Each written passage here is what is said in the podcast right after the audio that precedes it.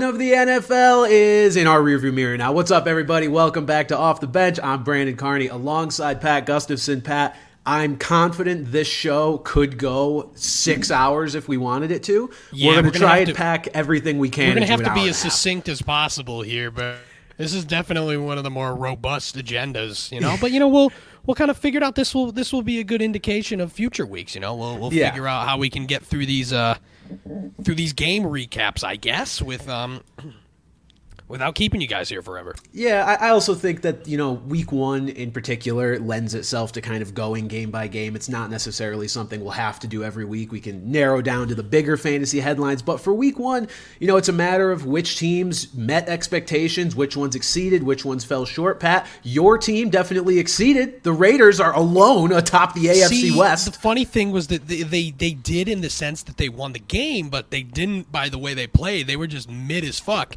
But I guess the Broncos were j- just this much more mid than they were, so that um they, they sneaked it out. Like there's a Chiefs fan I work with. I walked by and I'm like, I don't know, um, check the AFC West standings for me. And he goes, one game. I'm like, it may be the only one they get. So like, let Right. Let, Might be the let's only time you this. could let's say pump this the brakes year. and enjoy this. Yeah, and then uh, look, my Patriots put up a pretty nice fight there against the Eagles. I think if the if the game didn't start so sloppily, uh, I mean, I felt like the Patriots firmly outplayed Philly from basically the second quarter through the end of the game. But look, it is what it is. Got to clean up some of those mistakes. And Pat, as far as fantasy football is concerned, you and I both escaped Week One with a win, so we are on a collision course for each other. Eventually, maybe we'll match up undefeated. Who knows? Hell but feeling pretty good about my team overall. Justin Fields maybe the only, you know, not as bright spot, but we will get to that, Pat. Let's just go game by game here. Uh, first, let's just get something big picture here uh, out into the out into the world. So, week one, unquestionably weird. Uh, there were. It was, it was just very low scoring. As Scott Hansen pointed out on Red Zone, there were more touchdowns in the late window of games, which included only five games, than there were in the early window of eight games. Um, and then I believe the total touchdowns for week one this year, it was like 62 or so. 60, because I was listening to fantasy footballers and they said 59, and that was before Monday Night Football was played. So somewhere low 60s. The year before, it was in the 70s, and then the year before that, it was 88 touchdowns were scored in week one. So definitely on the lower side. If you if your fantasy team underperformed, this is a contributing factor for sure. Absolutely, and like we were, I was talking to some some people, but saying like which teams like truly looked good this week, and like Right. there were probably only like three, Yeah. like that you could truly say like uh, San Francisco, Miami, I guess Detroit. You would probably put next in that list of teams that looked like actually good. But I mean, hey, half the league won their games, but. Like you said, there there is something interesting fantasy wise in all of these matchups. But the thing to I guess a disclaimer is that like these things are all going to change too. Like Mm-hmm. you know, so many things that we're going to talk about this week. We're going to say this guy's the RB one. Week five could be completely different. So like, especially like with your waivers clearing tonight, don't go crazy. I guess we'll Yeah. talk about some of those guys as we get there. But like, don't go crazy, especially if you have like fab money. Don't don't blow your load on week one here, folks. No, definitely not. I mean, look, week one is always tricky because the NFL season in itself is a pretty small sample, right? I mean, there's only 17 games that get played, so it's you, you, trying to figure out what is fool's gold and what is something to act on after just a week of the NFL season is tough. So, but we're going to try and do that for you guys. Let's go to Chiefs Lions first of all. First game of the season, Pat. I believe I we both predicted actually that the Lions would win this game once we found out that Travis Kelce was out, knowing that Chris Jones Yep. was out. I still didn't feel great about that prediction, but it did come true. Uh, I so I'm should have glad hammered the made it. money line, man. I hammered plus four, and I mean it worked out. But I should have hammered that money line, man. Absolutely, and but from a fantasy perspective, I think there were a few things to take away from this. Uh, number one, first and foremost for me, Pat, is that Jahmyr Gibbs is going to be just fine. I've I've had people I've already seen panicking, and I'm just Instant like panic. in instant panic and it's like look as much as we didn't want to believe Dan Campbell when he said he was going to ease Jahmyr Gibbs in, it's exactly what he did. Jahmyr Gibbs only played, I believe it was 27% of the snaps in this game. But if you watch this game, the dude looked great. And Pat, as a David Montgomery owner, I know you don't want to hear this. He looked mid as fuck. You, I Yeah. mean, you have him for the touchdowns, and he's going to keep Yeah. getting those throughout the See, year. that's but that's the nothing thing. A- special. As a David Montgomery owner, I'm not that worried about him either. No, but you shouldn't be. because he's going to do as advertised. Because again, realistically, he was kind of advertised as a better Jamaal Williams, and he's going to get those opportunities. This offense looked really good still. But J- Jahmyr Gibbs, the panic is insane. He was so explosive with the football, whether it was running the ball or catching the ball out of the backfield, with the touches he got. And again, there's really not you know, you've got Marvin Jones fumbling the ball. Like, there's a lot of targets up for grabs on this team outside of Amon-Ra St. Brown. So, you know, it may not even happen this next week, but I, I think we're going to see a pretty reasonable jump here in week two, even. But yeah. if you've got Jahmyr Gibbs, don't worry at all because, like, the dude's a stud. You know, I think everyone knew what he was capable of, and he clearly showed that in the small sample size. So obviously, you're disappointed week one, but don't worry about it. And again, if you're a David Montgomery owner too, I mean, enjoy it. I enjoyed this week, but um, don't worry about it. again. Like this is this backfield is going to work out the way that we thought it did, basically. Yeah, I mean, look, rookies get eased in. It is what it is. I had one per- specific person in my Twitter mentions, and I know I shouldn't target what one person saying because it doesn't reflect, I hope, the majority of people. But they were like, you have to go off of the evidence that you've been given and it is time to panic and, and, blah blah blah like you can't go off of speculation i'm like it's not speculation to say that Jahmyr Gibbs' role is going to increase. That is that is what we call informed fact. Like we know Dan that's Campbell going to happen. It. That is fact. Yeah. We know that's going to happen. And my, my reply to him was, oh, then you must have been really surprised when Justin Jefferson was not very good for the first. I don't even remember what it was. I know he wasn't good week one. I don't remember how long it took him to catch on, but week one, he didn't do anything in his year and then he popped off for the rest of the season. So like when it comes to these rookies, if they pass the eye test, they're on good team, just relax. And if anybody in your league, you know, if you have any leagues where the Jahmyr Gibbs owner is panicking, go get that man now. Oh I, my god! Probably not going to be too many. Probably not going to be too many leagues out there where that's happening. I hope, but if it is, go there get is him. No, right. I, would argue there is no better buy low in the entirety of fantasy football Absolutely. right now than Jahmyr Gibbs. No question. And then, Pat, as we've got the Kansas City Chiefs on the other side of the field, I almost don't think there's that much to say about this team no. right now. They obviously miss Travis Kelce. And the one thing that we did learn, and I don't believe this is an overreaction, is you're not going to be able to trust a Kansas City Chiefs receiver all season long. We suspected that might be the case coming into the year. We talked about it because they you couldn't trust a receiver on that team last year, and Juju Smith-Schuster was a more proven receiver than anybody on this team right now. Skyy Moore, look, better days are going to be ahead for him. He didn't quite have as many mind-boggling drops as Kadarius Toney did. It was more Stinks. So yeah, just more so balls that sailed either over his head or were short or whatever. I think he'll be better, but again, he's not going to be consistent. You are not going to be able to rely on any Chiefs wide receiver. So just if you've got Travis Kelce, hold him tight when he comes back. But that's really all you've got. I, I will right say though, uh, Rashee Rice is at the very least a great dynasty pickup if he's not yes. already taken in your league.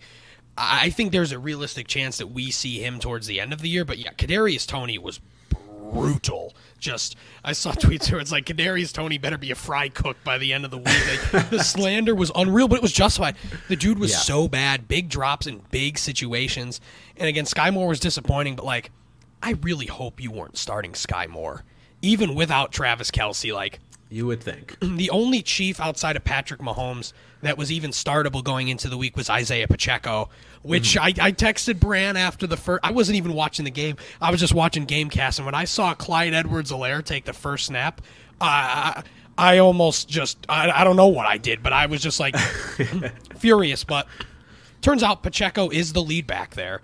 He did look better. The thing that I really loved, I believe Pacheco had like four or five targets. Yeah, which was, was you know a little more so than um, you know what he would kind of get last year. Jerick McKinnon wasn't a factor.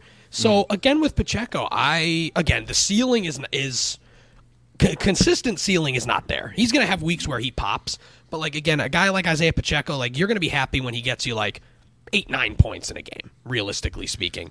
Um, Yeah.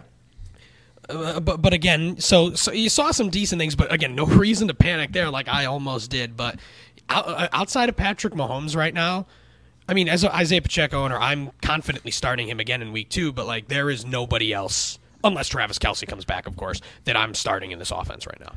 No, definitely not. The Chiefs showed how much they miss Travis Kelce in week one. We will see if we get him back for week two. Pat, we kind of got a, I don't think there's really any rhyme or reason to the way these games are ordered. I think I ordered the games on our little show sheet here and just how interesting I found And then I be, just but- went and started throwing them in. So yeah, just, just kind of threw stuff in. But either way, we're going to get through every game. Next up, we've got the Bengals and the Browns. So this one, I think probably the biggest shocker of the week. Um, the Bengals, I don't know if they missed the bus or what happened, but they did not show up for this game. Now, granted, the weather was bad. You know, even even the Browns didn't play very well either, but they put up 24 points. The Bengals put up three. Joe Burrow and his receivers did nothing. A terrible. Tee Higgins literally did nothing. Tee Higgins was out yeah, there getting cardio. Like, like they by far the worst performance of the week. Even regard, like, of course, it's the worst performance compared to their expectation, but just in general. Just yeah. looking at it, if you didn't know anything about any of the teams and you're just basing it on performance, they were the worst team in week one by a considerable amount. They were miserable. And, but I, I guess we're going to say this again, but like, they're going to be fine. You know, yeah. uh, it just sucks if you if, if you have them. This guy, same guy in our league has Burrow and Tee Higgins. Uh, he he didn't win this week, uh, Mr. Dags. If you're listening, I don't think he's listening today, but um, but yeah. So, uh, you know, I would not worry about the Bengals, but God, was that tough to watch, man. Like, you know, mean, like you said, the Browns was um was kind of not great to watch either. But I will say one thing that I did like from what I saw there was Elijah Moore's involvement there. You know, he was running routes on eighty percent of of plays there. So, and a guy who didn't perform well, so you could buy really low on him. You may be able to pick him off off waivers, if anything, too. So, but yikes. Yeah, a game that it's tough to draw any conclusions from because, you know, Joe Burrow, look, I don't know if this is just what he does in week one now or he's awful because last year he did the same thing. He threw four picks against the Steelers, and he didn't play in the preseason last year either. So this is kind of a theme. It seems like Joe Burrow is kind of using Week One as almost a preseason game and getting warmed up here. Look, you should not be worried about Joe Burrow. You should not be worried about Ja'Marr Chase. It, this whole team is going to give you the same stuff that they've been giving you for the last two or three seasons. Like, do not worry about it. And if you look at the Browns, it's like the I guess the biggest bright spot, other than like Nick Chubb, who just did what we all expect him to do. You know, Deshaun moved it a little bit with his legs, but even he and again, we don't know if he's any good either, but he wasn't he didn't do anything statistically through the air that blew you away either. He had like 151 yards passing. So I think the rain really dampened this. It reminds me of a, a lesser version of the Niners Bears game to open last year where you almost just can't take anything away from it and you kind of just have to wait until next year. The only thing you or next year, next week, um, the only thing you can take away from it is like usage for players. But again, the only guy you already touched on, Elijah Moore, that was the only one with question usage anyway. Like that was the only one we were waiting for an answer on yeah. everybody else, we know what they're going to do. So in the in the other thing is, guys, don't look exclusively at the box score. No. Because like you'll see here that Jerome Ford played almost 50% of the snaps. Those were all in garbage time. Like there are going to be multiple cases this week of running backs getting these young running backs getting comparable stats to their snaps to their starters. But you've got to look at the game script there, and that's the same thing. Nick Chubb, Nick Chubb looked good though. Yeah, again, he again also involved more in the passing game a bit. So um, yes. And that was the, his whole selling point this year was like, hey, this is going to be the same Nick Chubb, who arguably may be the best runner, pure runner mm. in the game, with more passing upside. So I think that's trending in the right direction too. Absolutely. The only concern here coming out of this game for the Browns, I would say, is Jack Conklin is going to miss the season with a torn ACL, the Browns' star left tackle. Yeah. So that is going to be a big knock for them. Look, as a Nick Chubb owner, am I thrilled about this? No, and sorry, I said left tackle, right tackle. Am I thrilled about this? No, but it's Nick Chubb. He's going to be just fine. Uh, like it's a it's a it's a nick to his value, but don't worry too much about it. I, I didn't even mean to do that. Uh, okay, uh. I, I really I swear. Okay, Dolphins Chargers. Pat, you are a Tyreek Hill owner. Oh my! How are God. we feeling about that right now, dude? I I I could not feel better uh, about it. The dude is just so good. He is a matchup nightmare somehow. Just despite not being any kind of even like in that that catch in the end zone, which Tua just like almost basically just walked up there and handed him the ball. That was an amazing throw. The throw to get them down the field and then the throw in the end zone were both just dots. But that's who I'm more impressed with, honestly, is Tua. Yeah. You know, he was my Pat quarterback on Pat's pals team, and you know, outside, you know, he looked great. He, he, he was one of the better performances in week one. It seems like I was reading some stuff, I think it was from Stephania Bell, just about like his mobility after the hip surgery and that he, you know, he looked he looked more mobile. He was throw he had that great throw on the run to Tyreek there. I was all in on this Dolphins offense um, heading into the year, and I am, you know, more than more than I was before. I, I would say I am further in on them. I love Tyreek Hill. I think you know, again, not to make a crazy reaction because I don't want to jinx the guy, but I think there's a realistic chance that he could be end the year as the number one wide receiver, even over Justin Jefferson. No, I, I don't think that's unreasonable at all. I, I think you know we know we knew what kind of a stud Tyreek Hill was. We know he has this type of game in his uh, in his bag, so to say. Like I, w- I would have been surprised if I didn't see a game like this from him at some point during the season. Just a surprise and a pleasant one for his owners that it came in week one. Uh, I can't say you know I expect it to continue all year of course and not. be on pace for I believe 3,200, uh, 3,400 receiving yards. Would, yeah. So you know that'd be kind of a lot. Him and Uh, Tua would both smash the single season record if they rep- replicated this on a weekly basis. Every record possible. Yeah, every record possible. Yeah, Tua is the one I was impressed by, Pat, because he was a guy you know I've been very, very uh, and, skeptical and on. fairly and- too. Like that's it was fair. yeah. But it, it he is look he's one of the most accurate passers in the NFL. I still don't know that I'm like super sold on his like I guess creativity and just be able to make something out of nothing. But like you don't necessarily you don't need to do that when you have Tyreek Hill and Jaylen Waddle as your receivers. Like I, as much as I want to penalize him in my head and in my rankings for having those guys as his receivers, like he uses them maybe as well as any quarterback in the league could. that's the Like, thing. yeah, like he you steers gotta the ship. use them. Yeah, he steers the ship just incredibly well. So Tua is a guy that I think you know fantasy owners, unless you are in the worst of the worst of matchups defensively, uh, you could probably throw Tua out there and, and feel pretty good about it, just because the receivers he's got. I mean, he's going to make it work. And again, another face palm of just Salvon Ahmed taking the first carry out of that backfield as well. But Did he? I didn't know he took the first carry. I, I know, was in the 'cause as a first drive, owner, I saw least. He was out out there. a lot. Okay. so yeah. okay, yeah. But again, Ahmed. again, that backfield is still just uh, Mike uh, Mike McDaniel is basically just like Kyle Shanahan light, who is the predecessor, you know, who is the descendant of his father, who was the ultimate running back troll. So just take it all with a pinch of salt. Doesn't matter. Yeah, absolutely. And then Pat on the Chargers side, look, Justin Herbert was okay, but Austin Ekeler is still Austin Ekeler. The only concern with him now is he's dealing with an ankle injury, so we will have to monitor his status heading into Week Two. Uh, and Josh Kelley looked really good. Must so, must add. Absolute Regardless must of, add. Regardless of Ekeler's health, like even if Ekeler was healthy, I'd still say add him. But the fact that his health is in question, I think if you have the number one pick or uh, number one waiver claim and he's available, or you know a decent amount of fob money, you know jo- Joshua Kelley should be a priority because even forever Ekeler has said that like he kind of wants another running back there with him, and he could even get a, a reasonable amount of run there, w- even with Ekeler. But if Ekeler's out, oh my God, Kelley's a Kelley's a must start in in Ekeler's absence right now.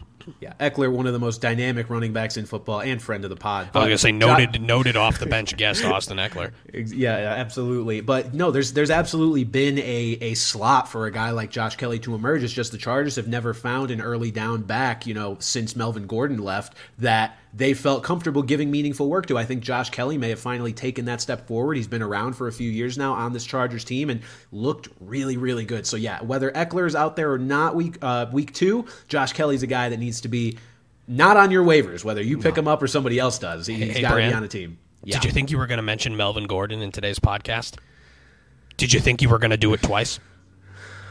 No. Because it's going to happen again, folks, for some reason. But No, I didn't. I, and, and, and then yeah, and then the other thing about the Chargers too is that kind of I guess as expected in line with what they do, they spread the ball around a lot. they everybody was getting in on it.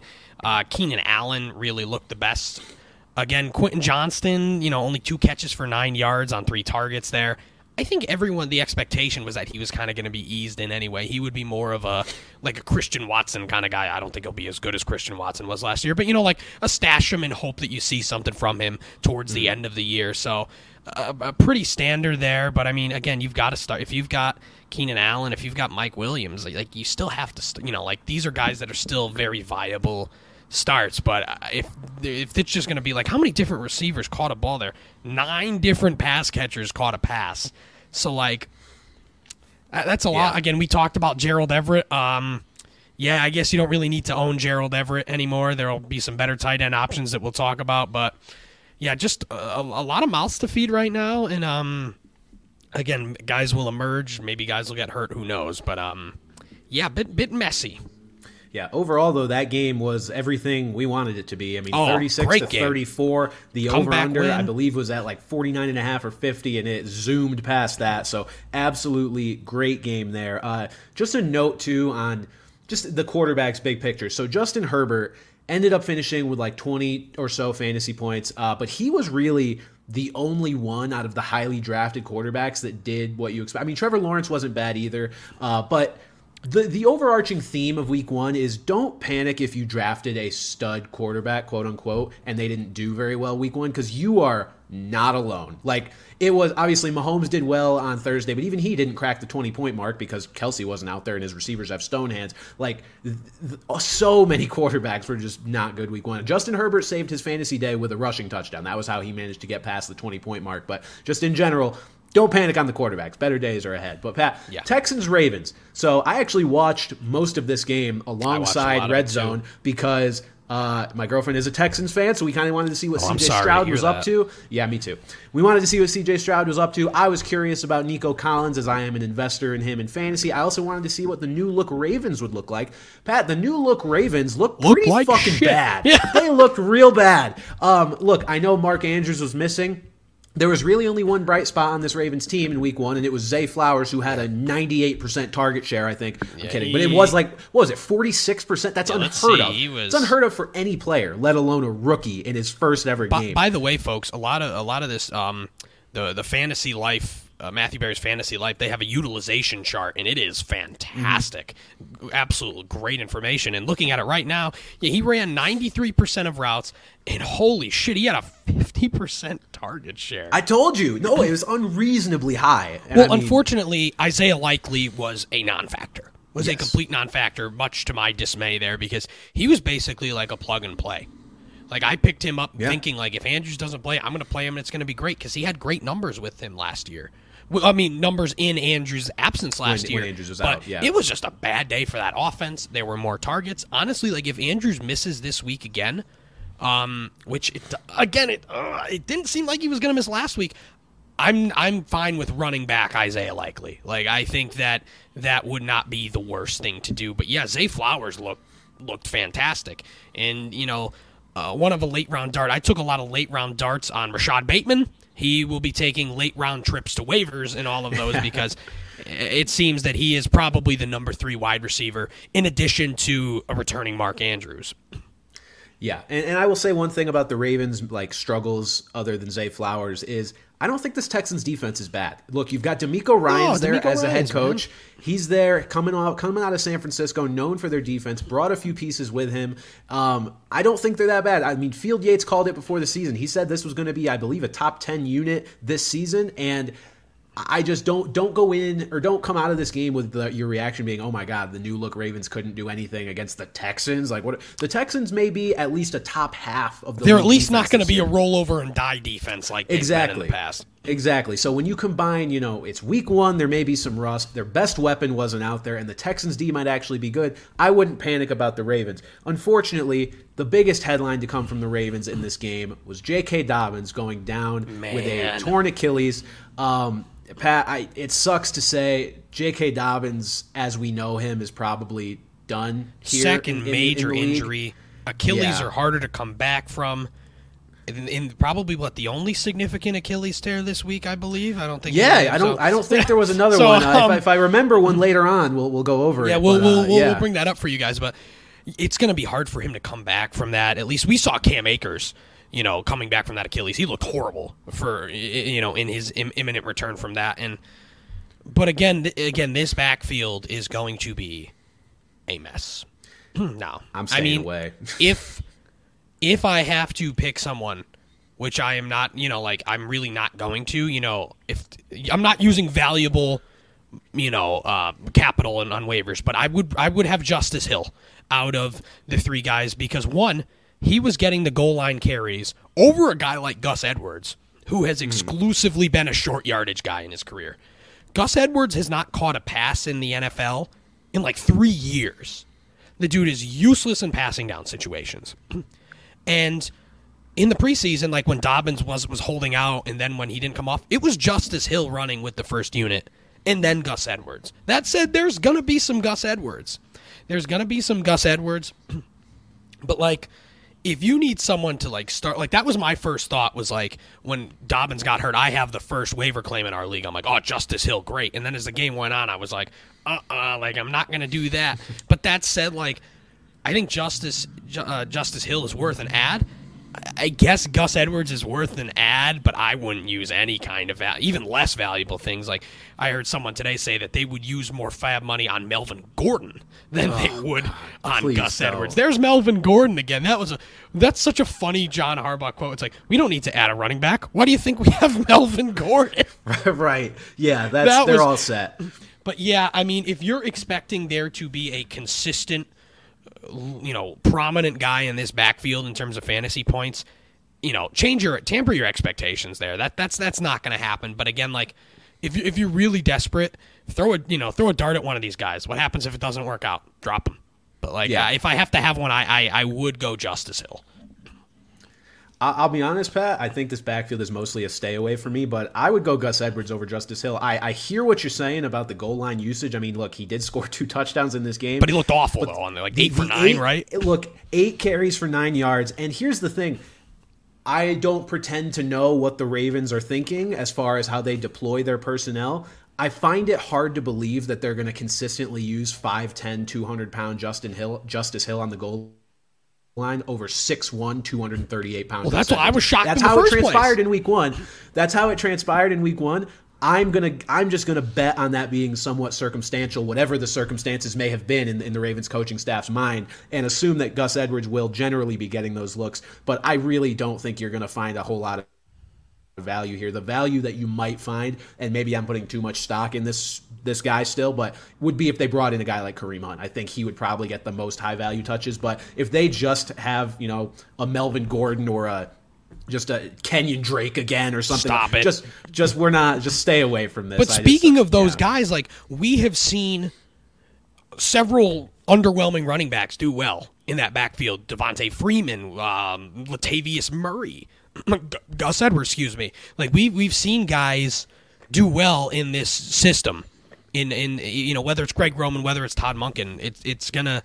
But again, it's just like there's just nobody that that's gonna stand out. And the other thing about Gus Edwards, he's almost 29. Like he's not this spring chicken anymore. He's basically dead. Who, that's a yeah.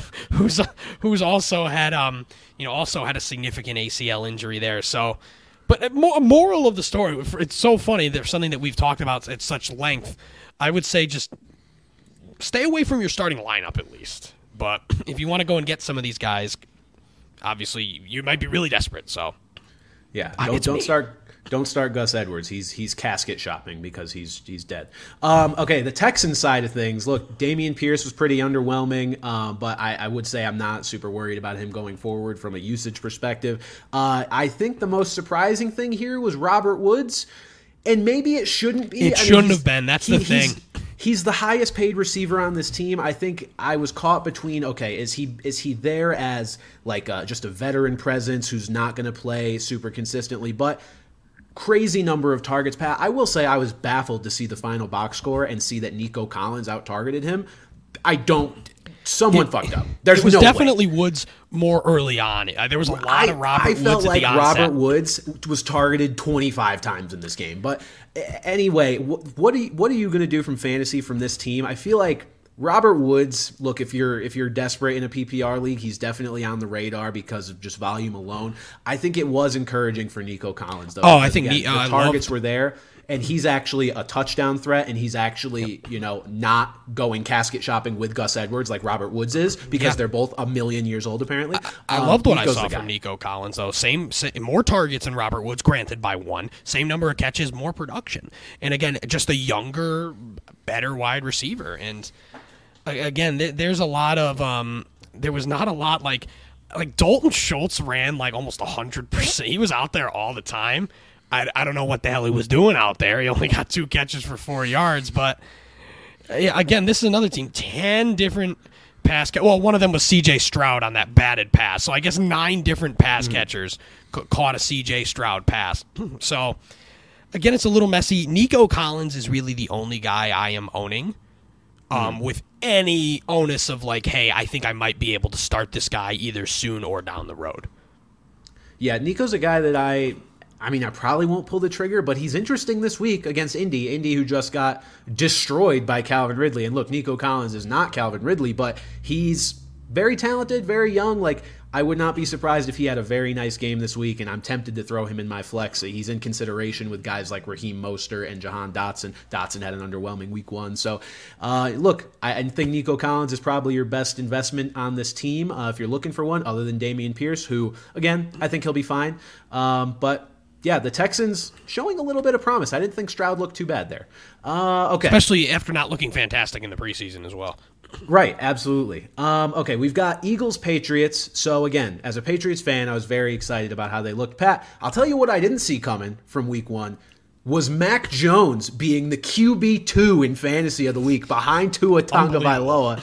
So Mac Jones QB two, 24, 24 some odd true, 24 some odd points. Uh, Mac Jones facing uh, Jalen Hurts, who was very underwhelming.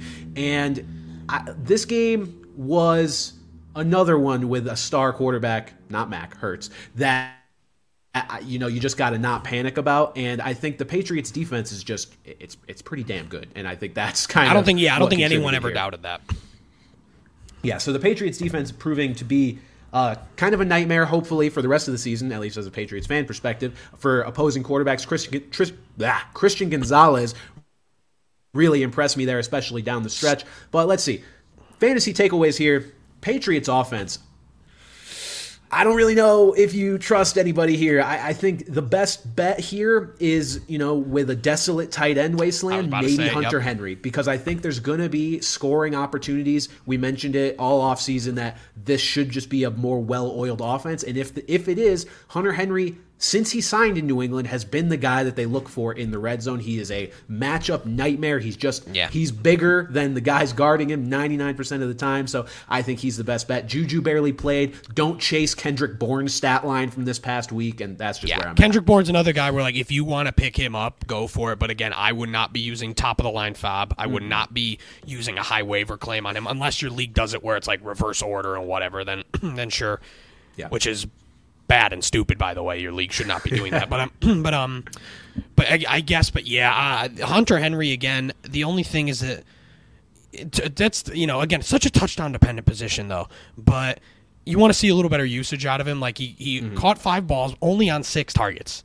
Yeah. And obviously the touchdown. But again, he was the tight end one on the week, was he not? I believe he was. Uh, so, yeah, the, the tight end landscape. Oh, tight end was, was, one of the was worst. him and then Hayden Hurst. Hayden was Hurst no, was number Something two. about these H initials. They were just dominating the week.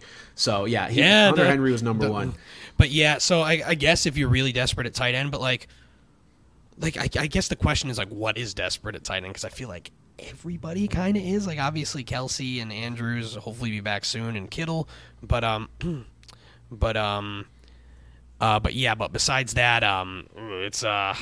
It's so I, I, again, I guess I guess Hunter Henry sure is is a fine guy to look to, but He's a, he, I'll put it this way: he's a guy I'm thinking about because as a Sam LaPorta slash Juwan Johnson owner, look, I thought Sam LaPorta looked pretty good Thursday night. He got great usage, especially lining up out wide a lot, which is ideal when you're looking at a tight end. You want them them to have those looks where they are essentially a wide receiver on the field. Juwan Johnson ended up with even fewer yards than LaPorta. They were at like 39 and 36 respectively. So look Hunter Henry is going to be a zero risk. There's no question about it. But yeah, exactly. he's also he's also as good of a touchdown bet as you're probably going to find outside of the elite tight end. So if you're willing to stomach that, I mean, like Pat, I mean, we're in non PPR. I got 3.9 from LaPorta on what I thought was good usage. Is that really going to help me that much? no. 0.4 from Isaiah Likely. Yeah, so it's like if I can get a guy who might instantly get me six, like that, that's tempting in a way. So uh, the other takeaway I think for the Patriots was just how involved Ezekiel Elliott was. Rhamondre Stevenson, you know, kind of racked up some points there toward the end. Uh, had a big screenplay that he took for a, a ton of yards.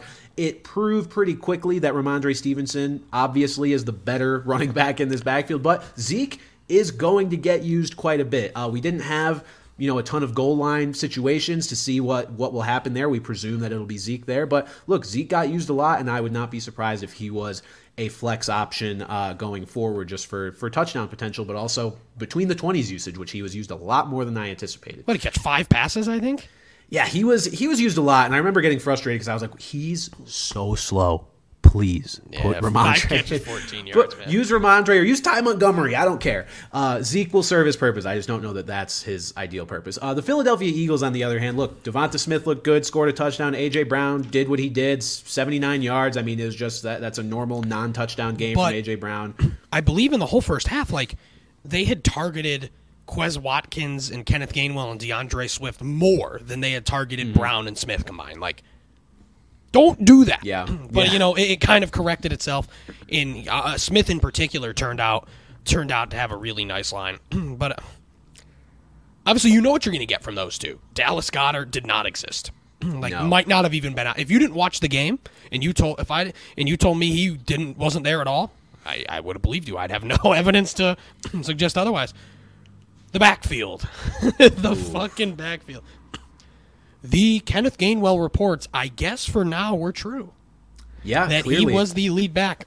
um, Rashaad Penny inactive, a Mm-hmm. healthy scratch, and man, like is D'Andre Swift like the Charlie Brown of the NFL at this point, man? Like somebody just used the poor kid. No, apparently they just refused to use D'Andre Swift. Um, yeah, for for all the talk, and I mean the Eagles put it out themselves, listing four guys as co-starters on their depth chart. One of them's inactive. One one, yeah. one of them barely played. Like uh, I think Boston Scott. Honestly, I don't remember seeing him on the field much, but I assume he had more touches than D'Andre Swift. Otherwise, it was just Kenneth Gainwell got literally every touch. Um, yeah, Gainwell's Swift had here. two touches. Scott had two touches. Yeah, one each, Okay. one carry each, one reception God. each. This was really dominant for Kenneth Gainwell. Then I'll be I'll be very curious to see if this persists throughout the year, or if the the penny inactive is like a, a, a game script, game plan specific type I, of call. I don't think it's gonna last. I'll say it. Hmm. Like Yeah, I don't know. I don't know Kenneth Gainwell is this. nice if like if obviously fantasy football is a weekly game. You need to win on a weekly basis. And so right now your focus should be on winning next week. And Kenneth Gainwell will help you help you win next week most likely. Mm-hmm. I don't think he's a long term play. I, I really don't because at the end of the day, like this guy's just not that good of a runner. Like yard, his yards after contact are bad. Like he's just not. He's a good pass catcher, but like doesn't go out and put up these gaudy numbers. I, I think eventually, you know, D'Andre Swift is going to incorporate himself more and more into this offense, and it still wouldn't shock me if Rashaad Penny does.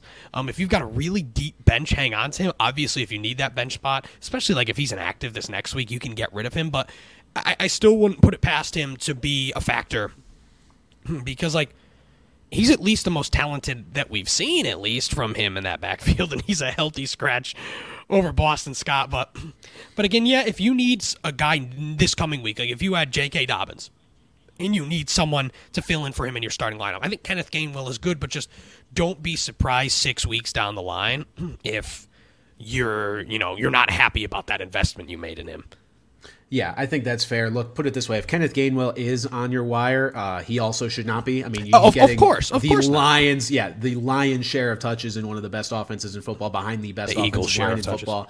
So whatever. So Kenneth Gainwell apparently the guy there. Uh, but look, if this is all the Eagles like have in their backfield, if they're gonna, they don't like Rashaad Penny enough to make him active, and Boston Scott's getting two touches, and they don't like D'Andre Swift, and Gainwell looks just kind of okay. Or I mean, he looked pretty good to start the game, but it was nothing groundbreaking. Uh, wouldn't shock me if this was a team that again goes after Jonathan Taylor when when that time comes. So. Who knows? That could happen. Keep Oh, your God, yeah. eyes keep your eyes, keep your third eye open as far as that goes. Uh, okay, Jags Colts. So Anthony Richardson was one of the bigger questions coming into this one.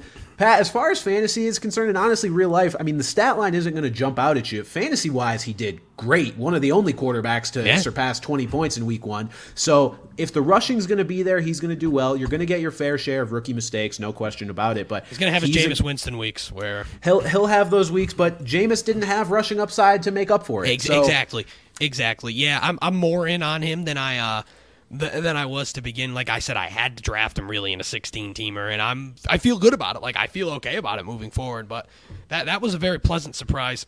and speaking of just nasty ass backfields, man. Oh, Deon baby, Jackson this- did not look good. He fumbled twice.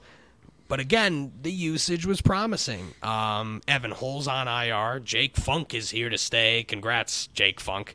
And we'll see Zach Moss. But again, it's okay like if you own Deon Jackson, but don't put him in your starting lineup. Don't put And Zach, Moss in your starting Zach lineup. Moss with with Zach Moss coming back, expected to come back this week. Uh, don't start either one. Like it, pick, I would say, you know, if you're shuffling bench spots and you have some guys that you drafted that didn't do anything week one, you got to want to get rid of them. Zach Moss is again a fine lottery ticket. Throw him on the bench, yeah. see, see what he does. But no, with him coming back, Deon Jackson not looking good, and Anthony Richardson just running a shit ton himself stay away from this backfield unless you hate yourself. That's really all all I can say. Um, the Colts are going to be kind of a drought for fantasy value other than Anthony Richardson. I think he's just going to kind of take it all for himself. The Jags, on the other hand, not so much. There's value to go around. So Calvin Ridley, Pat, I'm very thrilled. About Oh, this you, pick for I me. mean, I got the got him in the third real. round.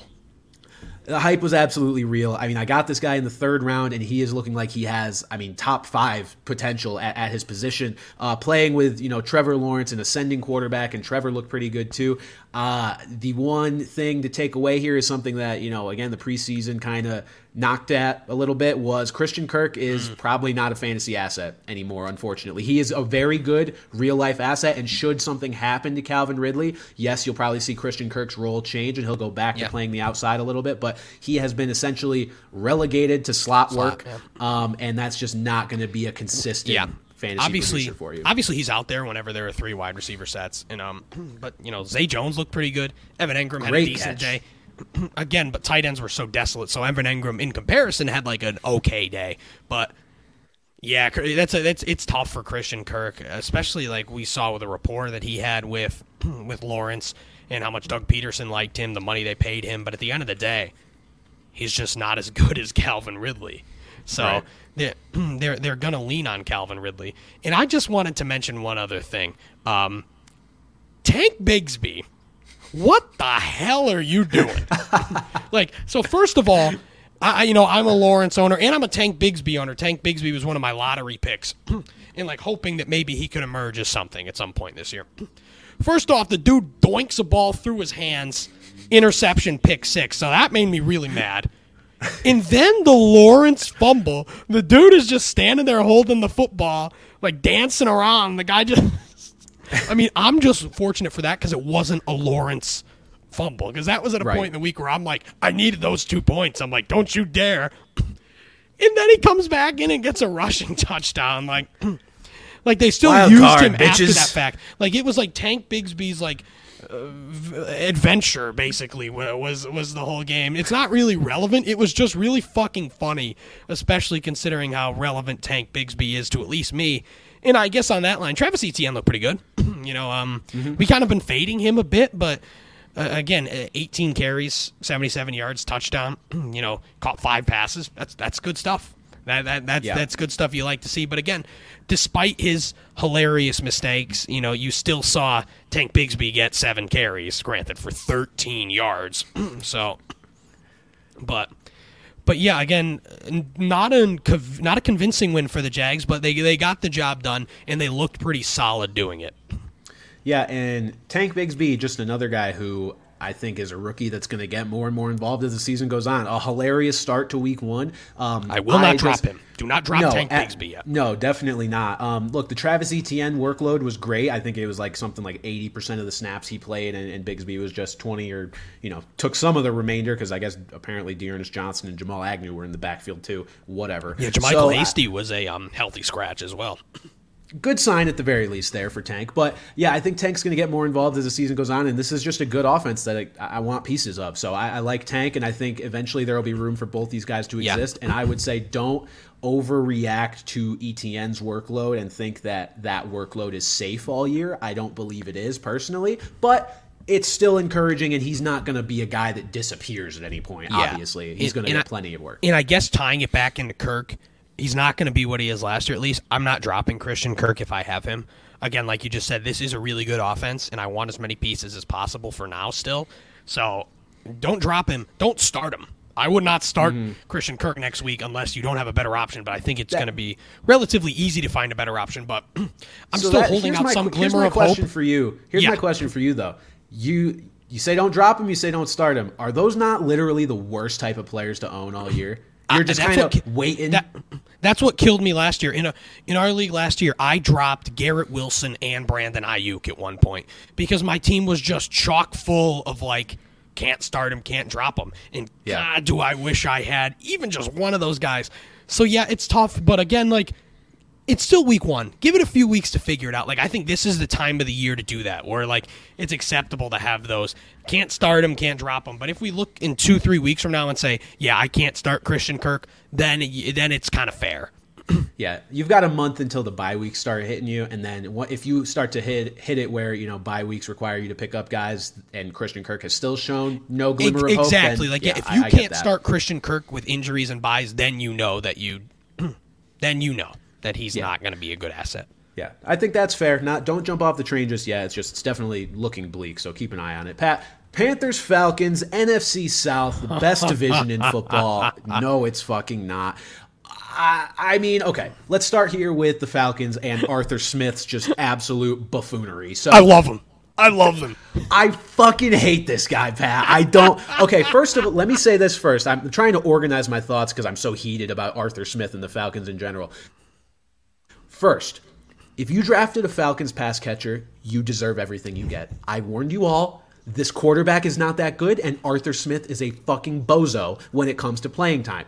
He emphasized this playing time buffoonery not only with his receivers, but in his backfield. Now, I will preface this by saying Bijan Robinson will be fine. I've he got will be no fine. problem with what he did in the backfield, but keep. Bijan, I so here's the thing. I don't have a problem with it either necessarily because I think both Bijan and Allgeier are now going to have value, but I have a problem with how he how he invests draft picks. Like Oh, absolutely. You take a 100%. you take a running back now. We've already been through this with Kyle Pitts. You take him fourth overall, highest drafted tight end ever, and you don't use him. Now you draft Bijan Robinson, and while he is going to be an electric player whenever he's on the field, he's going to be on the field a lot.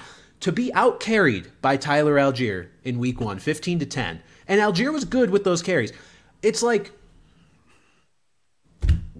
why? I don't I- look. I know Allgeier was good. I find it hard to make the argument that those carries, the five difference between those two, would not be better served going to Bijan Robinson. That's Sure. just that's how I view it. Um, but the takeaway here is Tyler Allgeier has value. That's the takeaway. And see, Kyle Pitts and Drake London do not. That that is the takeaway here is that not be like, oh my god, what the hell is going on with Bijan Robinson? I think this is going to be a legitimate backfield where there are going to be two guys that you can start every week. Again, when I start out, like I've got, I drafted Bijan in two leagues. I got Allgeier with him. I'm thinking about starting Allgeier this coming week, but I'm not mm-hmm. setting it and forgetting it. But if we see this kind of output again, then then sure. But I, I'm actually encouraged from from from what we saw from Bijan. You know, he played he played a good amount of the snaps. He caught the ball well. He he looked great. That move, he, he had two really just nasty moves Yeah. on that touchdown catch and run. so I'm even less worried about Bijan than I am about Jahmyr Gibbs, and I think that him and Tyler Allgeier can coexist and both be. And I still think Bijan can produce what you know. Where was he getting picked as like wide rec- wide receiver, running back three or four? I think he can still produce that in spite of Tyler Allgeier. so as a as a, a Bijan, someone who's invested in Bijan, I I really wasn't worried. And like honestly, we'll talk about uh, just to say about Kyle Pitts though. The talent is so there, man. It's just it's frustrating. It's it's frustrating because when he had a nice long catch and he was it was a great catch. It was a great catch, but again, only four targets or three targets. I think even was the only th- yeah three targets, two catches, forty four yards on three targets. and then I will say about Arthur Smith, the guy goes leave it to the fantasy guys. My brother in Christ, if you thought that you could use anybody in this, if you thought, hey, we can do this with Jonnu Smith and me Colhard, um, MyCole Pruitt, excuse me, if you thought you could do it with Tyler Allgeier and Cordarrelle Patterson, why did you use three straight top ten picks on skill Draft position players? draft defensive players. Like, Draft their linemen, defense is like- still suspect. yeah. Their defense is still obviously AJ Terrell is fantastic, but draft other players. Like you are actively hurting your team. This is not the fantasy guys. You are actively hurting your team by drafting Kyle Pitts and Drake London and just not mm-hmm. using them. They're two incredibly talented players, great prospects coming out of college that deserve to go as high as they did. And you don't use them. and then to just like say like, oh, just a fantasy guy thing, like, stop it, stop it. But like, notice I didn't say Bijan Robinson there because, like I said, I don't have a problem with with what he's done with Bijan Robinson. And again, this could be a case where where Robinson gets more carries as the years go year goes on. A good sign to see Cordarrelle Patterson is a healthy scratch. He will not be mm-hmm. a factor. Like some worry he might be a little bit. But again, if Tyler Allgeier is not rostered in your league, which I think on Sleeper that he was available in like 30% of leagues, that's 30% too many. Yeah. Like you need to pick up Tyler Allgeier if he was there. Like if you are desperate for a running back, if you have J.K. Dobbins, you can start Tyler Allgeier. Like I said, I may not because I have other viable options in those positions, but like blow the load on Tyler Allgeier in week one. He's probably the only player. We'll talk about some other good pickups, but Tyler Allgeier would be the only player I'd completely blow the load on. a word. And um, in word. week one here. No, I'm with you there. Add him to the list. Just, just to touch on Arthur Smith's leave it to the fantasy guys comment. Drake London's going to kill this guy if he only gets a target every like to act like this is only a concern of fantasy football players. It would be one thing if this was a Super Bowl contending team because like then you could say okay, you know, players make sacrifices to win whatever. And yes, they won in week 1.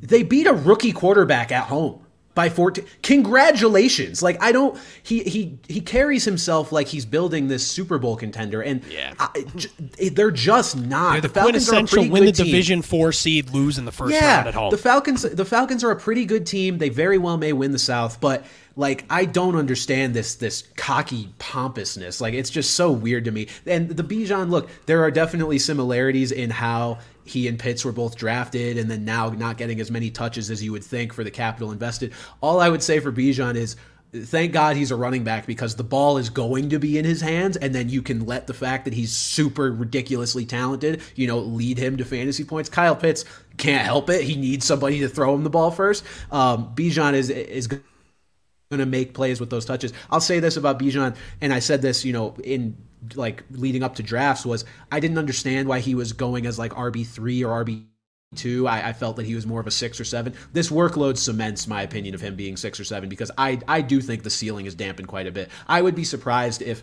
and look, running backs are probably going to get hurt. It would be uh, an even bigger surprise if all of Ekeler, CMC, Saquon, if they all made it through all 17 games. That's just the nature of football. But let's say they do it would be a shock to me if Bijan outpaced those guys in fantasy points with this workload.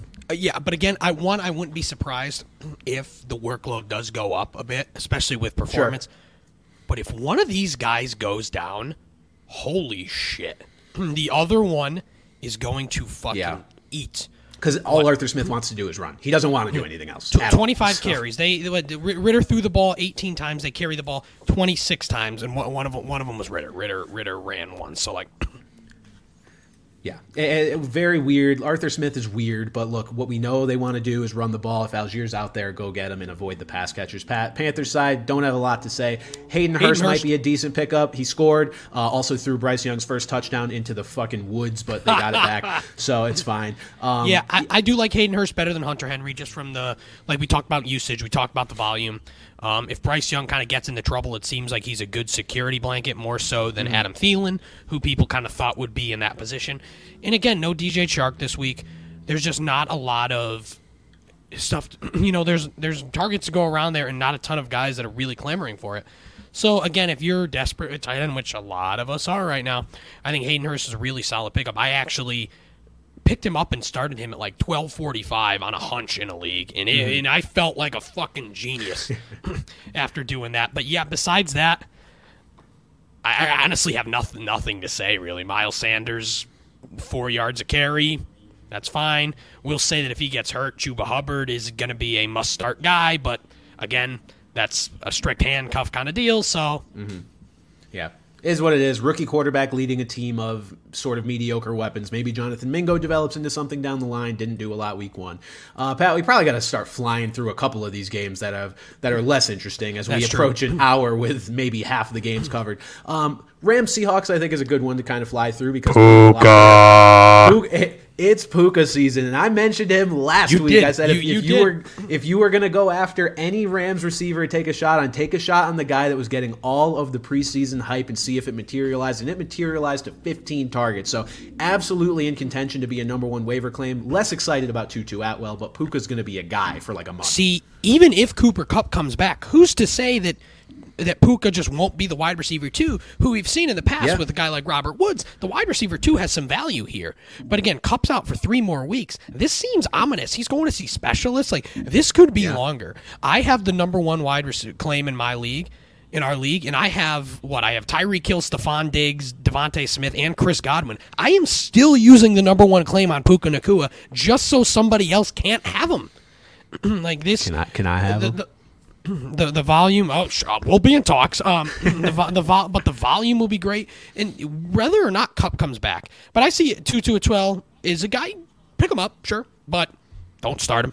But he, he No. more of like if if you've got like um you know he's more going to be more of the downfield kind of you know exciting play kind of guy, and then like. Cam Akers, man. Is there a bigger Yikes. besides the guys that got hurt, is there a bigger loser in fantasy this week than Cam Akers? I mean, I'll answer my own question. No. no. no. He Kyren Williams was the starter, was the clear starter. He got touchdowns. You can look and say, oh, but Akers got 22 carries. Look when they were. All garbage time. All garbage time. One impressive, very impressive showing from the Rams to, to be in that position. Matthew Stafford looked great, but um, and to get 29 yards on that, it is clear that Sean McVay does not like him right now. And that's we we talked about Cam Akers. A lot of people liked Cam Akers going into the uh, in the offseason. I did as well, but like this is like DEFCON five already for him. Like if you're gonna overreact on somebody week one, overreact on Cam Akers. Yeah. One hundred percent. At least in the near future. This also just screams like that. Hey, Zach Evans is going to take this backfield at some point this year. But again, Kyren Williams, pick him up. That was my thought too when I saw that. I'm like, oh, I got to use the, my claim on him. Owned, of course, but like pick up- Savvy pickup too in Yeah, our league. pick- it was pick picked up- up, like right before games. yeah, pick, pick up Kyren Williams. Um, one hundred percent as a bet against Cam Akers, if nothing else. Um, Pat, I would say on the Seahawks side, there's well, let me real quick on the Rams. Matthew Stafford looked great. There Oh, was no good to see, sign too. of this back injury. And if and when, hopefully Cooper Kupp does come back. If he does come back fully healthy, Cooper Kupp is immediately going to be a top two fantasy receiver at the very least. Because if Stafford's looking like this, if Kupp can come back healthy, that connection is going to pick up right where it left off. But again, that doesn't mean Puka's value goes away. The Seahawks, very underwhelming performance from them. Um, just everybody kind of underperformed. I feel like DK Metcalf scored a touchdown. He looked good. Um, not really much else to say. It's just kind of wait Yeah. and see with them and assume My, yeah, my back on expectations on, these guys have not changed. They just had a down week. The Rams Yeah. defense looked good. Like the like I said, the Rams were probably the surprise team of week one. They looked really good. They went out there and dominated a playoff team. Right? They made the playoffs. Yeah. yeah, Yeah. Not a- they, not a they went, team- dom- went Not a team that looked like team, they were tanking for Caleb Williams, looking like a team that actually wants to compete. And granted, like we always say, tanking comes from the top. It's never the players on the field that are tanking, but like these players look like they are ready to go, regardless. Uh, not not a, a lie down and die type of season for the Rams either. Uh, Pat, Packers and Bears. Packers looked very very good. The really Jordan good. Love era and we kind of we kind of alluded to that too. That we're like we thought people were sleeping on them, and they looked awesome without Christian Watson as well. Yeah, they looked really good. So when they get Watson back, who knows? Uh, Aaron Jones went off. I mean, he got his his semi his biweekly hammy injury, but apparently is good enough. He'll probably play next week. He said he could have come back into that game if need be, but there was no Again, need. Yeah, if, if he's out, I guess AJ Dillon. But again, he's just so inefficient, dude. New London, Connecticut represent, by the way. But um, um, so inefficient. Like thirteen for nineteen. He was like that again last year. But uh, we, I loved it. You know, Aaron Jones was one of my favorite guys coming into it. I own a good amount of Aaron Jones, and very happy. Like he's probably the second happiest I am about any of the guys that I was sort of in on heading into the heading into the season. So, um, I forgot what I was talking about mid mid sentence there. That that's embarrassing. Well, the Uh, Aaron. Jones, I'll help you out. but yeah, I think when Watson comes back, Luke Musgrave had good usage. That was also good to see. But like once you get a healthy Romeo Doubs, once you get Christian Watson back, I think this offense is just going to work even more. I think Jordan Love has really entered the conversation at the very least as a streamer. But I, I Yeah. think he could even he could even I don't think it's out of the realm of possibilities for him to exceed that.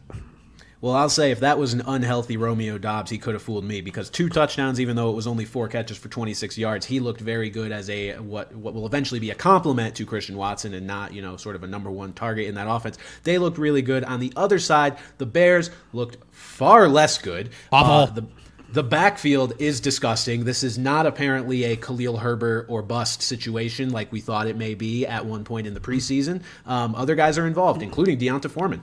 The one thing, though, again, Roschon Johnson mostly was in when they were losing. It was Sure. basically all Herbert and Foreman. But again, this just screams that it's going to be Roschon Johnson's backfield when it gets down to it. So I guess if you've got Khalil Herbert, ride him for now. I wouldn't start him probably because there was Foreman. And obviously, again, what Justin Fields carried the ball nine times as well. so Yep.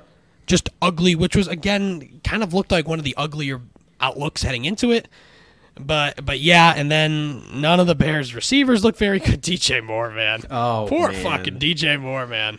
It's never going to happen for this guy, is it? I mean, DJ Moore, it was something like a 5% target share. Like, that is not what you traded for this guy to do. And look, I understand this was a game that the, the Bears came out and the Packers went up on them big, and you got to play from behind. So I understand the running game suffering, but there's no excuse for DJ Moore to be targeted. What was it, two times in this? Six percent target share on a Two targets. ninety-four percent route participation. That's horrible. Yeah, that's that's insanity. I mean, Darnell Mooney got seven targets. He looked pretty decent. He scored a touchdown. Uh, Cole Kmet got seven targets. Roschon Johnson got seven targets. Again, a lot of that was was toward the end of the game. But yeah, just that's not what you trade for DJ Moore to do. I think. And look, maybe this is just too much optimism as a Justin Fields owner, but I'm I'm a Justin Fields owner because I believed in him. I don't believe in him because I'm a Justin Fields owner. Like this is a guy that coming into the year I had a lot of faith in before our fantasy draft or anything like that, and I think he'll figure it out. I think this team will figure it out. Receiving wise, DJ Moore, I'm not as certain. I'm I am certain there will be more than two targets most weeks. Uh, but I just don't know if he's going to be a reliable guy because, again, we just haven't seen that out of him ever. And Justin Fields, even if he takes a, a baby step forward as a passer, it doesn't mean it'll be a big enough step to to support DJ Moore on a week to week basis. Justin Fields owners, including myself, talk to myself here, I think we'll be all right. Um, everything else is, is a little bit in flux. So we'll have to see how the Bears bounce back in week two against the Tampa Bay Buccaneers. And speaking of the Tampa Bay Buccaneers, they beat the Vikings in week one. The fraudulent Vikings came to play in true fraudulent Viking fashion. Kirk running up the stats, Jefferson running up the stats, and yet they still choke on the There is no reason they should have lost that game with those hideous turnovers and still nearly winning the game. Just a bad, bad, just a bad, bad loss. And again, like last year, that's a game the Vikings would have pulled out of their ass. and again, the Bucks just look mid, very, very mid.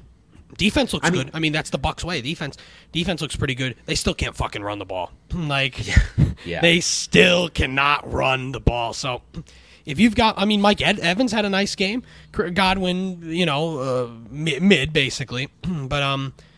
I I feel like the hope is there because what Rachaad White seven Jesus thirty nine yards on seventeen carries that's not good that's that's not good so like if you've got a Bucks pass catcher hold out hope just for that that they are going Yeah. to be. But I'm not super excited you know as, like I am a Chris Godwin owner.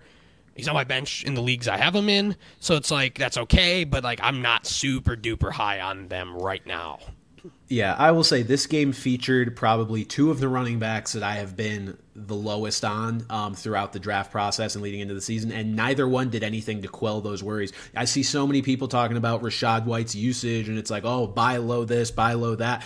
If you don't don't do anything with your usage, you're not going to keep that usage all year. Exact- yeah, I- this- that's why it's not it's not a panic situation on Rachaad White because he very well may get another 17 carries next week and rip it for 120 yards and a touchdown. I'm not saying I'm not saying he's cooked. I'm just saying for you to assume that this usage is a reason that he's a buy low and is definitely going to you know bounce back. Like Pat, I, I I texted you that it might be a premature end to Sean Tucker's season. I've I've talked myself into keeping him for at least another week and seeing That's what fair. happens because I just don't believe that Rachaad White is all that good. I don't believe that Alexander Mattison is all that good, although he did end up scoring a touchdown, which is part of his appeal, right? Because there's just not a lot of guys in this backfield. still going to be So- a good offense as well so he's going to get opportunities, and that offense is definitely going to score more than the Tampa offense over the course of a season. We assume. I mean, to and also Jordan Addison looked good. Uh, was Mm-hmm. very out, um, not performed, out participated by KJ Osborn.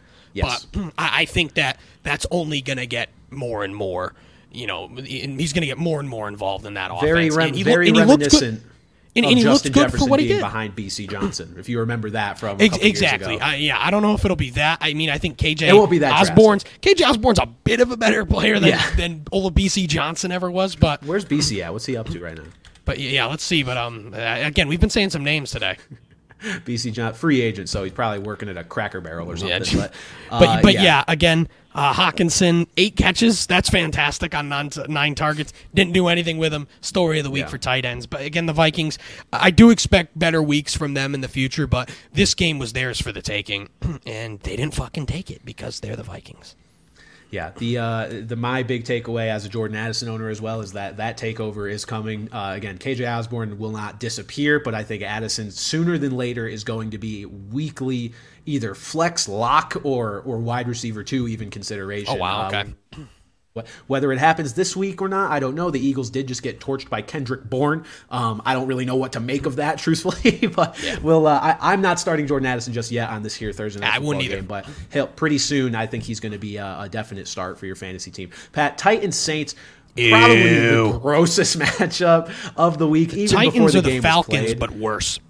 Yeah, I mean that's look. Arthur Smith got everything he knows from the from the Titans from his time in Tennessee, and uh, yeah, they're just they're they're the Falcons, but fucking old is what they are. And Ryan Tannehill did not look good. Uh, the fantasy you know notes from this game: 13 targets for DeAndre Hopkins, so the volume was absolutely there. In a PPR league, he's probably going to be a pretty reliable play for as long as he's healthy. I just again, I, I'm not super optimistic on him from a uh, just like scoring touchdowns. per se. I just don't think this offense is going to be that good.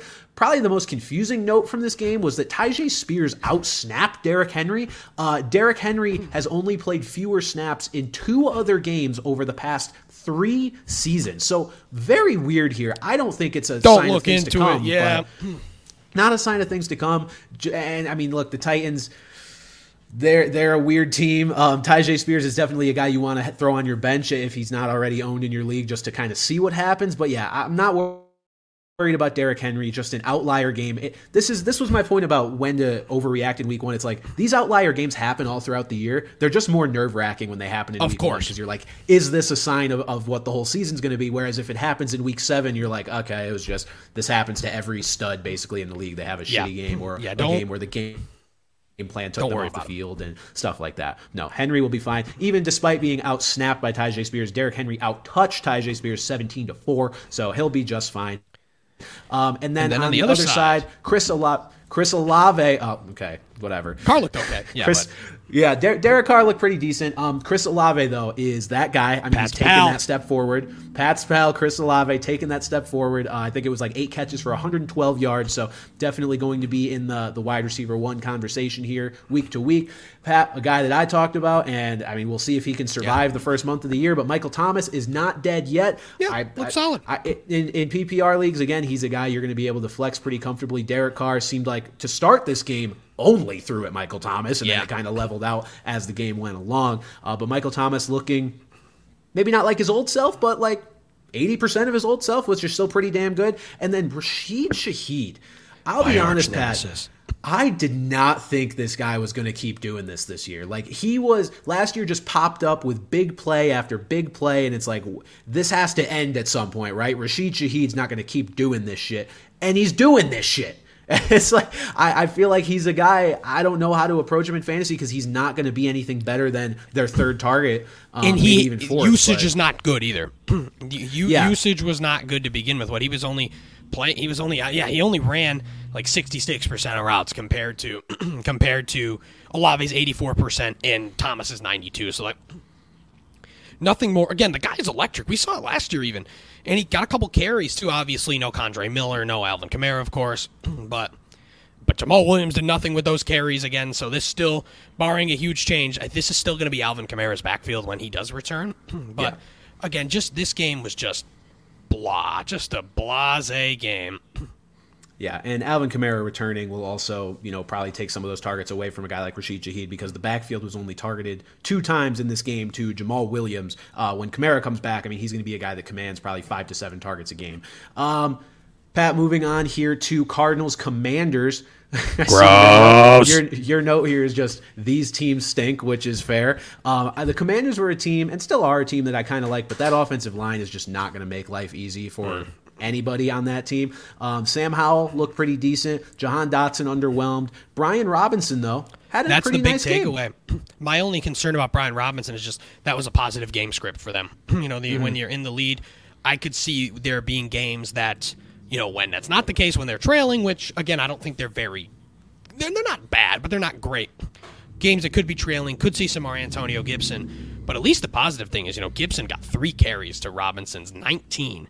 And then obviously, um, and then even Gibson only got one target compared to Robinson. I believe Robinson had only had two, but granted, one of them was a touchdown. I did start Brian Robinson in one league. Was happy to see that. but um, yeah, again, I think it's going to be game script, but I think it's definitely um positive sign. You know, I think people might have over uh, over undersold, excuse me, undersold Brian Robinson's receiving ability because they kind of just viewed him as this bigger guy. Antonio Gibson was literally a, a wide receiver at some point, but I, I think Robinson has some some value in that in that aspect as well. Yeah, I would agree. And in the preseason too, these guys were kind of split, like d- splitting, doing everything. It wasn't like one. You know, you would expect Antonio Gibson to be more involved in the receiving game, while maybe Brian Robinson takes more of the rushing. They were kind of splitting both pretty equally. And so the fact that in the first game of the year, Brian Robinson massively out touches Antonio Gibson is definitely something to uh, take note of here. And then Pat Zach Ertz on the Cardinals. Only thing, uh, only thing worth mentioning. Uh, Again, tight yeah, ends are I mean, bad pick him up if you want. Um, usage is good, but again, look what he did with the usage. I mean, ten, yeah, tar- ten targets, six catches, six for yards. twenty-one. That's so bad. It's, it's that is so bad. bad. And I mean, my boy Trey McBride was a little involved there too, but like. Obviously, Hollywood will, will be back as well, but oh no, he is back. Excuse me, he did play. You, exactly, I forgot he played. That was how. Um, but um, ugly, ugly, ugly offense. And, and, and I don't know if I want any pieces of that. I don't know if I want any pieces of that. But again, I guess if you need a tight end, uh, you know, maybe you hope Zach Ertz can do a little more with um can do a little more with that. I will say the Cardinals did look better than I thought. You know, they they put up a fight. You know, they don't look like the automatic number one overall pick, but it still probably will be, but um not nearly as automatic. So you know what? Good on you, Cardinals. You you, you put up a respectable showing. Yeah, well Ew. We'll see what happens when they face a team. We'll see what happens when they face a team with uh, you know a better offensive line that doesn't let them get pressure all the time. Yeah, picking up any pass catchers or targeting pass catchers on the Cardinals is just a rough bet when you've got Josh Dobbs throwing to them. So I'm probably staying away, and that's as somebody who is actively searching for a good tight end to go after. But six catches for 21 yards does not move me, especially in a non PPR no. league. Pat, 49ers Steelers, one of the more I guess surprising results to me because I thought the Steelers would take this step forward. They very well still may. They just didn't get off to a hot start here in week one. Um, the 49ers blew out the Steelers in Pittsburgh. Brock Purdy is good.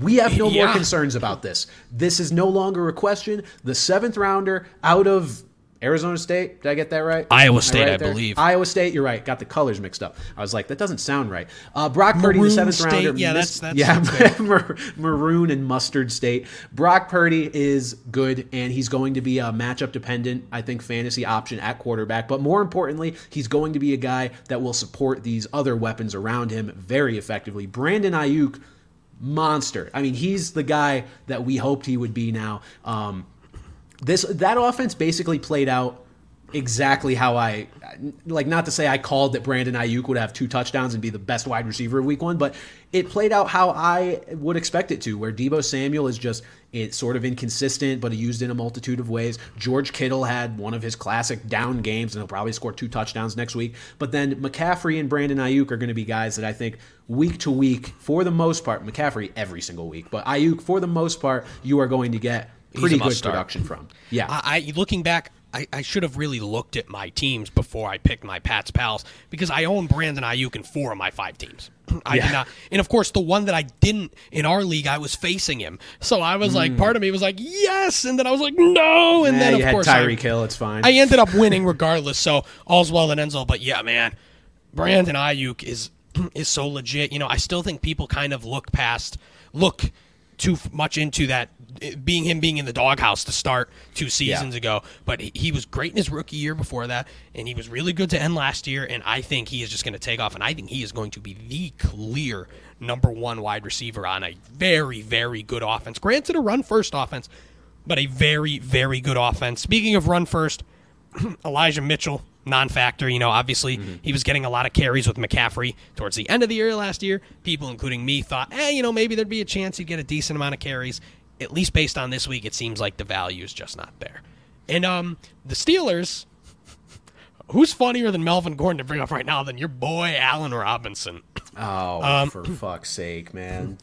Eight targets, 64% led the team in targets, target share, all that. And no more Diontae Johnson. Allen Robinson is going to be a starting wide receiver on this team. And I hate to say it, but like. Don't. No. If you pick him up, that's don't start him. Don't get me wrong. Okay. Don't start the dude. But if you want to pick him up, it's it's fair. But again, this offense did not look good. George Pickens didn't, didn't look very good on seven targets.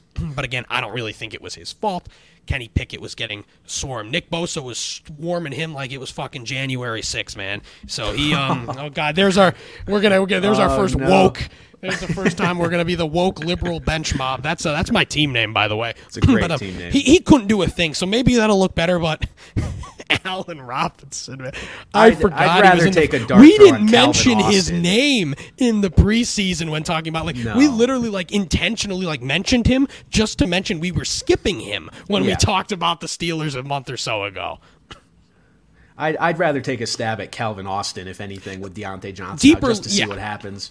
Sure. because either way, either way, you shouldn't be starting any of these guys. But yeah, Diontae Johnson's going to be out for what looks to be honestly an extended period of time. This does not look At like a a minor weeks. hamstring injury. So George Pickens may take an even bigger load than we expected. Pause. Uh, Pat Freiermuth as well. But yeah, this team don't let it be lost that they faced the 49ers defense. Like, no, they did not look good, but excuse me, I think they will be much better going forward, and I- I agree. be as early as week two. So don't panic on the Steelers offense. I might panic a little on Najee Harris because I didn't like him to begin with, but they had to completely abandon the run, six carries for 31 yards. We'll see what he can do with an actual workload.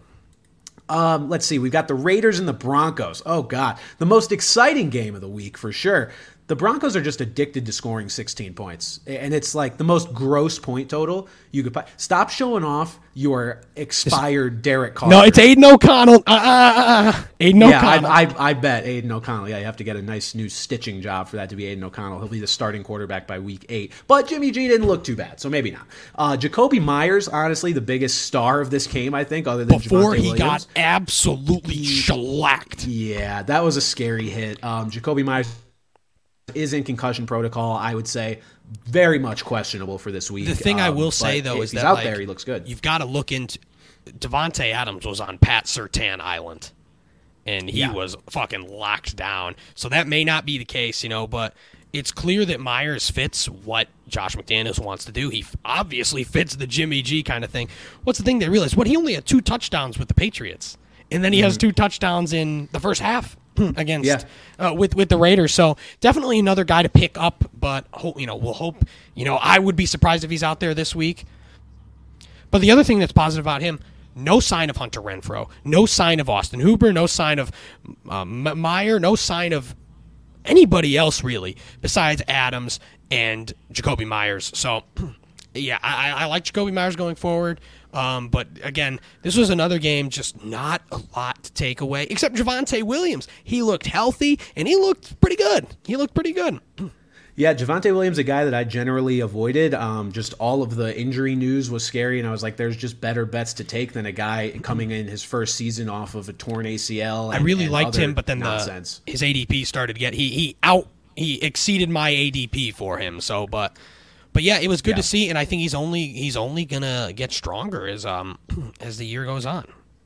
Yeah, he said his knee felt better as that game went along, so you assume you know that will be the case. Um, and then one guy that kind of popped onto the radar last minute was Jaleel McLaughlin, not involved at all in the backfield. Maybe Either- that changes going forward, but And speaking now, of Marvin Mims, was also not really involved. non-factor, Our non-factor. boy So Greg Dulcich is hurt.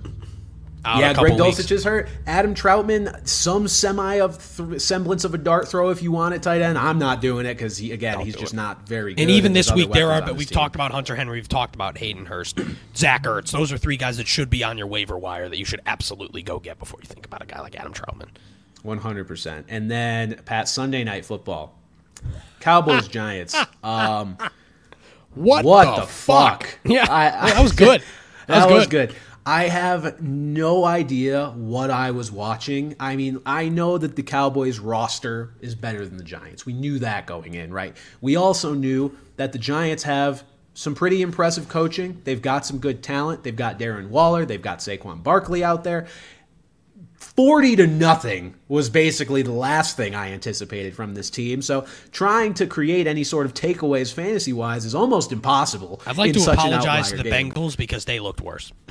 Yeah, the Giants, I mean, they're the only team that didn't score in week one. At least the Bengals chipped in a field goal with Evan McPherson. But I, I think the only thing you can take away from fantasy, because otherwise it's just an outlier for everybody else, is the Cowboys' defense is really good. Stout. And Stout. if you can start them in fantasy, you probably should. And it, pretty much any matchup other than a really, really negative one against like the Chiefs or a team like that. But guess what, Pat? They get to play Zach Wilson this week. So it's trouble. It's big trouble out here. And I, I just quick, quick, quick aside story. A, a league I finished last in last year. Um, you know, we get paid out for the highest point total. So I had like 140 points, full PPR. They're like, oh, you know, the last place guy looks like he's going to be the highest scorer. Not only was I not the highest scorer, I lost because of the Cowboys' defense. Oh, no. Not only do I not get the fifteen dollars, I lost. That's the one league I lost in this week too. So. Uh, yeah. uh, So, but again, can't be too butthurt. Also, Pat's pal Tony Pollard looked great with the workload. Obviously, the game script was incredibly, incredibly favorable. Obviously, then he did not play at all. It seems Rico Dowdle is the next guy in that backfield, but even if Tony Pollard something were to happen to Tony Pollard, it seems like they would almost surely go out and add someone to that backfield. And again, it's hard to tell. Again, hard to have fantasy takeaways for the pass catchers just because like Yeah. they didn't really have to do anything. They didn't play at all in the second half. So come back to us. Uh, come back to us next week for more uh, uh, stellar analysis on these two teams here. Yeah, our analysis on the Cowboys, other than their defense and Tony Pollard, is. Mm. Dak Prescott 13 for 24 for 143 yards, no touchdowns, no picks. Because again, he didn't have to. Do He didn't have shit. to do a So fucking it- thing, It's, yep. it's hard to tell. Um, you know, after a year where he led the league in interceptions and said that's not happening again this year, like we don't know if he's off to a good start or not. I mean, I guess he is. There's no interceptions on his on his ledger, but there's nothing else either. So we'll have to see what happens with these two teams when they play uh, an actual competitive game next week, both of them. And Pat, the Jets and the Bills. R.I.P. to Aaron. Oh wait, I remembered Not another dead. Achilles tear. Oh, that's right. It was Aaron Rodgers. Man. no, that that's right. Yeah, Aaron Rodgers goes down with a torn Achilles on that godforsaken MetLife turf. Just four snaps into his Jets career. And this very well may be a career ender, not just a season ender. I mean, the guy is is Gonna be 40, 40 so next year. um, you know, it, it's not a good scene. And Pat, we mentioned, you know, you talked about how is there any other bigger loser in Week One, uh, non-injury related for themselves than Cam Akers? I think Garrett Wilson's a really close second because Garrett Wilson now seemingly has to play all season with Zach Wilson. The Jets are exploring quarterback options, but Robert Saleh says it's for depth and that this is Zach Wilson's team. I- I will say, I don't he- think that's something he'd outright lie about.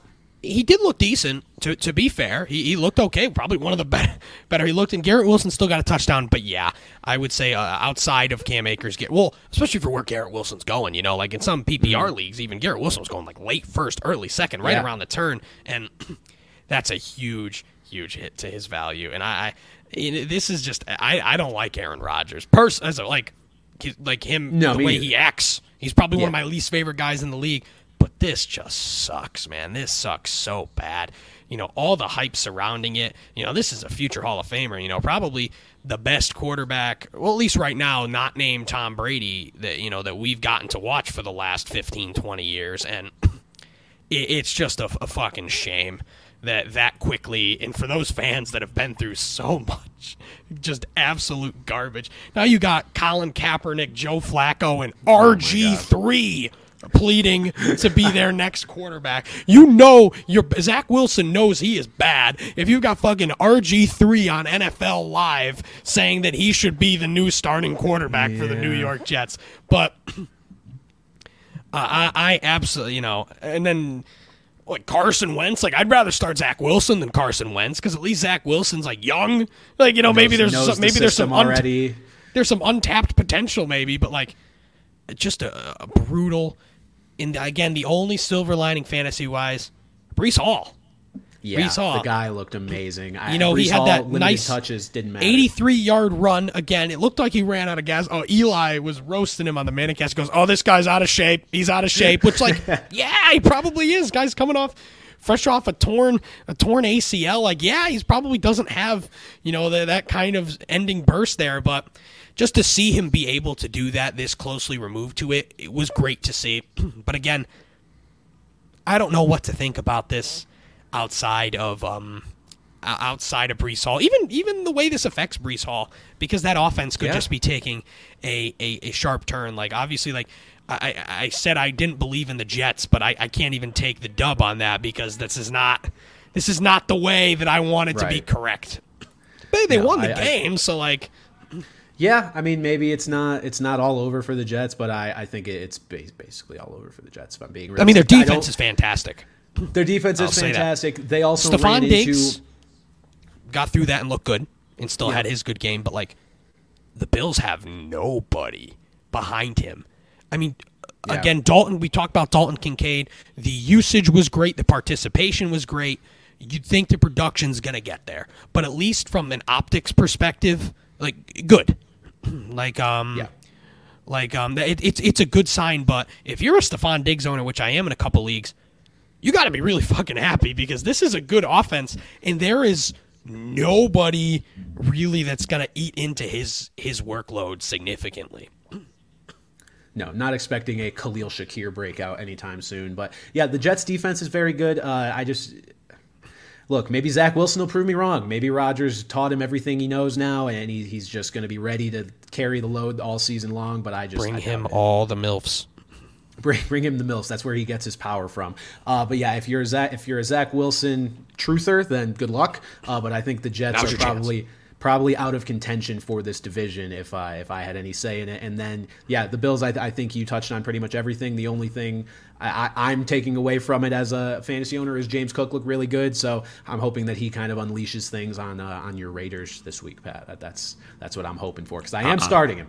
I am starting him now after the usage this past week. Uh, Yeah, Wow. yeah, it'll get better with better matchups. Jeff Jets are going to be one of the more stout matchups that that they see. So yeah, I'm I'm on the same page with James Cook. Yeah. I was going to say, wow, we got through every game in an hour and 27 minutes. We got a couple minutes here for viewer questions. So, at this one coming from Ben Grizz, he says, as a fellow Fields drafter, who is your favorite QB to pick up if Fields doesn't perform? Look, there's really nobody that you're going to find that has the sort of general floor that Fields is going to have. I think this 14 or so point performance is one, look, the the league wide quarterback rust that we saw, I'm not really ready to think it's anything other than that. Again, even if he doesn't take the step forward this year as a passer that we you know hope he can, um, he's just going to do enough with his legs that it doesn't matter. I don't think you're going to be at a point where you need to pick up another quarterback if you feel like you want to. Uh, I mean, again, Brock Purdy could be an insurance type of guy, um, but otherwise, I'm just Brock Purdy's not going to run like Justin Fields is. Just Though Justin he does Fields- run a li- he can move. He though. does. He's, He's- not he's mobile. No, devoid of, of rushing you're not upside, wrong about that. Nowhere near. Yeah, it's the type of rushing upside you get with a guy like Trevor Lawrence or like what Andrew Luck used to do or Joe Burrow Aaron kinda- yeah, like yeah, exactly. they're mobile, they're not statues, but it, Justin Fields is a different level. So don't don't worry about it. Uh, talk to me in like two weeks if we're still you Yeah, know, Justin Fields is averaging 14 points a game. Yeah, agreed. You know, keep going with Justin Fields. But if you're really worried and you want to get ahead of the game, another guy, Jordan Love. We talked about Jordan Love. Sure. We we only expect him to get better with Yeah. you know uh, healthy Romeo Doubs and a healthy Christian Watson. But a, a really good start. I think either of those guys. But again, I do think you're going to need to go get them now because I do think they Yeah, are not going to be true. long for the waiver wire, especially with bye weeks coming, especially with you know in the way injuries happen. Uh, you know, if you were an Aaron Rodgers owner, you know, if you're a Kirk Cousins owner and you already want to blow your brains out, like like th- those are guys. But you got to do you got to do it now. And both ironically and unironically, you know? No, I think I'm just going to say this is unironically.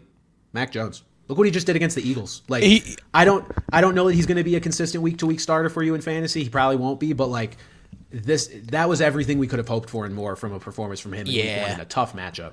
I'm not ready to declare it yet, but like he, he's he's he's on the radar. He's he's getting there, but Yeah. I'm not ready to put him with the like Love and Purdy, who I think are probably the best guys to add right now.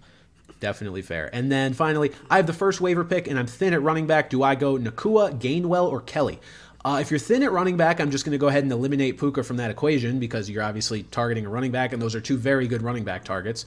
Um, relax. That so you've got Kenneth Gainwell or Josh Kelley. That's a really interesting question. Um, I think I would. Mm, I don't know, Pat. I I think I'd go. I think I'd go Josh Kelley by a little I, I would too.